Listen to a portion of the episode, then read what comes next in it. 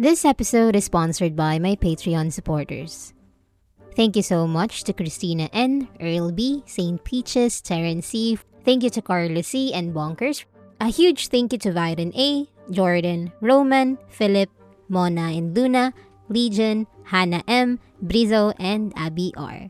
Thank you so much for being here. If you're interested in becoming a patron to help support the podcast, then head over to patreon.com slash tabitabipod. Choose the tier that fits your interest and enjoy early access, exclusive episodes, and more. Remember, it's patreon.com slash tabitabipod.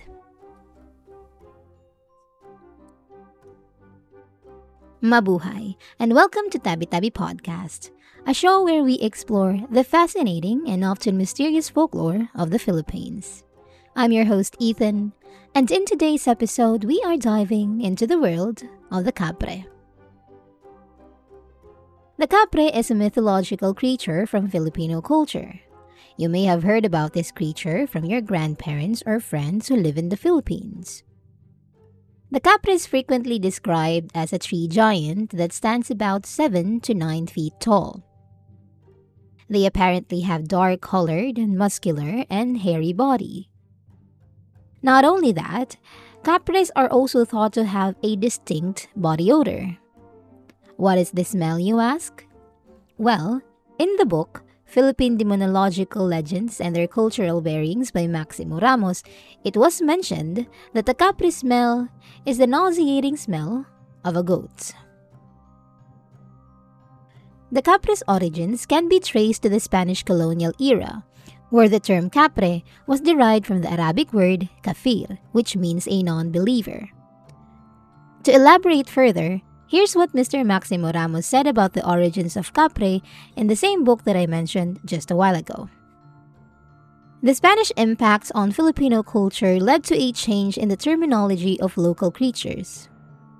According to Ismael Ramelia, a cultural attaché in the Arab Emirates office in Manila, an unconverted man was referred to as kafir by his people. The Spaniards, who have lived through the Muslim Moors or Moros authority of their land for almost 800 years, adopted the name Kafre to designate similar animals they learned about from the Filipinos upon their arrival in the Philippines in the 16th century. And because Filipino language lacked the labiodental F sound, the phrase develops into what we know today as the kapre. Now, often, according to people's stories, the kapre has always been spotted smoking tobacco while perched on a limb or under a tree, providing an enticing scent that draws people.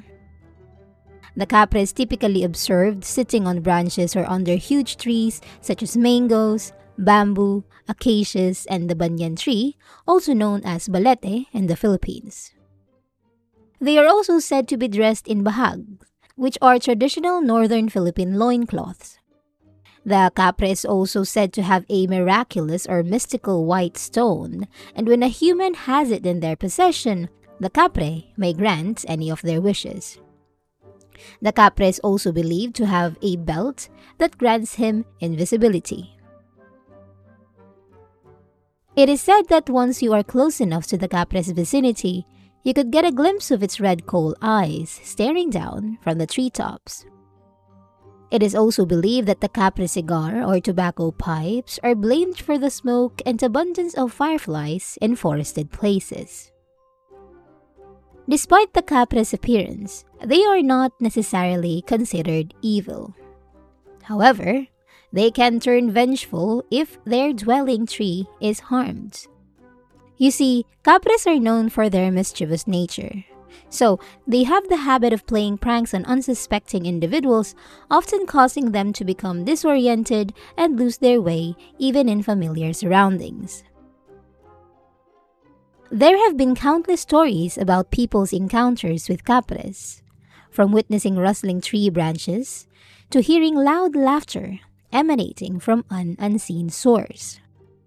Some have even reported seeing the Kapre's red, glaring eyes peering through the darkness of the night. Like this story of a group of mountain climbers in the scenic province of Batangas that found themselves disoriented and unable to find their way home. the group seems to be circling back in the same area of the forest. Their repeated attempts to mark their trail proved useless until a local man, well versed in the rituals of respect and tribute to the Kapre, came to their aid.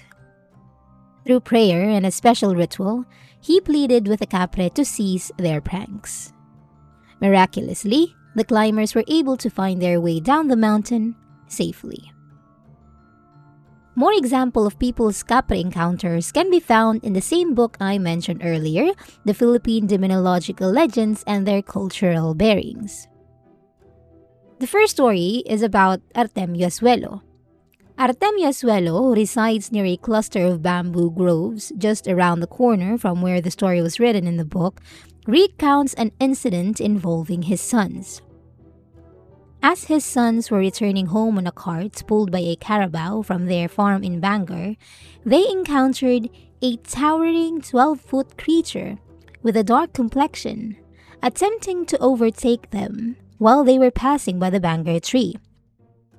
Startled by the sight, one of them hastily jumped off the back of the cart and fled home in terror while the other remained helpless in the cart as it continued to be pulled by the carabao, as its halter was out of its reach. Another story from the same book involves Hilarion Belloso, a skilled truck mechanic and tinsmith who once possessed a refurbished weapons carrier which he used for his job of threshing rice. His method involved driving over the rice panicles repeatedly to separate the grains from the heads. One evening, he and his assistant drove to the open field behind Asuelo's house to collect a load of rice for threshing. It was during this time that they spotted a sizable figure squatting beside a stack of straw left to dry before being stored as livestock feed for the upcoming lean months. The figure appeared as tall while squatting as an ordinary person standing upright. Intrigued, the two men returned for more loads and confirmed that what they had seen was indeed a kapre. Without uttering a word, they decided to head home, with plans to complete the job the following day. In those stories I mentioned, two of the encounters happened in the evening. That is because the kapre is predominantly active during the evening, and its thunderous laugh and glowing embers are telltale signs of its presence. Now, let's say you did encounter this kapre one night while you were out on a walk in the woods. That particular night, you feel a bit adventurous and courageous, and you decided at that time, at that moment, that you want to tame the kapre. Conveniently, on that particular night, you have a rope with you. If you attempt to capture the kapre by lassoing it with a sturdy rope and securing the other ends of the rope to a nearby tree, come morning, you will discover that the end of the rope has mysteriously sunk into the ground. If you choose to dig the spot silently, a jar filled with gold awaits your discovery. However, beware for the gold will transform into ashes should anyone witness you digging it up or attempting to transport it home.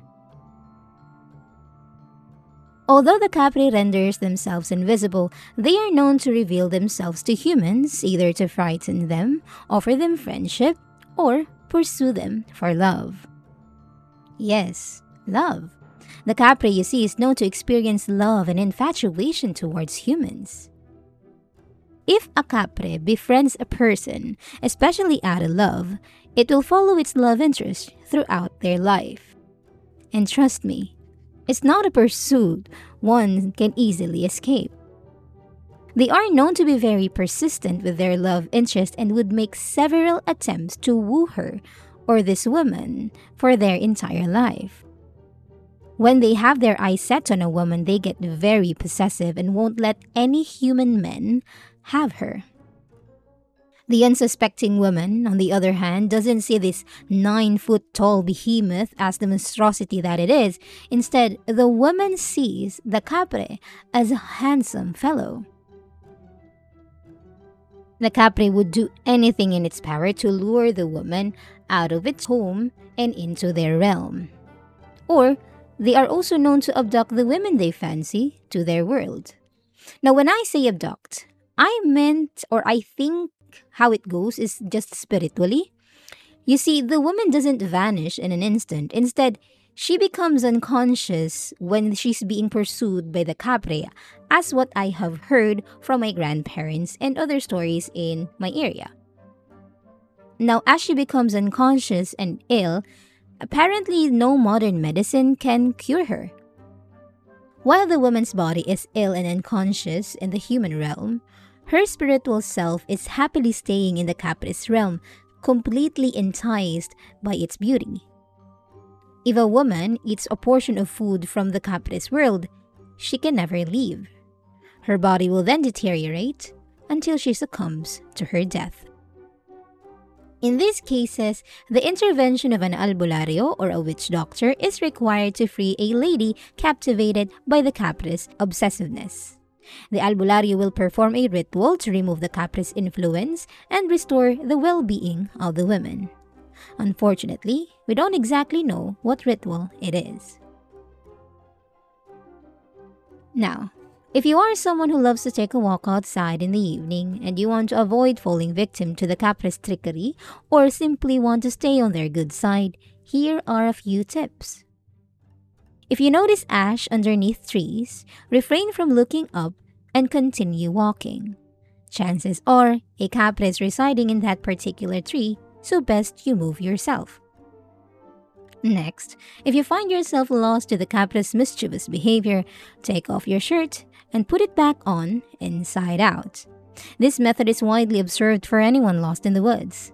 I don't know how, but somehow the spell cast upon you is dispelled once you put your clothes inside out. Next, when passing under a giant tree that is believed to be a home for the kapre, show respect and ask permission to pass through the forest by saying tabi-tabi po. Lastly, try to maintain silence in the forest to avoid disturbing the kapre and other supernatural beings there. That concludes the third episode of the podcast about the mysterious kapre. I hope you enjoyed listening and learned something new. If you enjoyed this episode and you'd like to help support the podcast, please share it with others, post about it on social media, or leave a rating and review. Or you can always become a patron member and get cool benefits. Just head over to patreon.com slash tabitabipod. Or another option is to donate via Gcash. Information will be listed on the description. Once again, thank you to my patrons and to you, my dear listeners. Thank you for continuously supporting the podcast please stay safe. This has been Ethan. Thanks for listening to Tabi Tabi Podcast. Join me next time to discuss more Philippine creatures. Bye!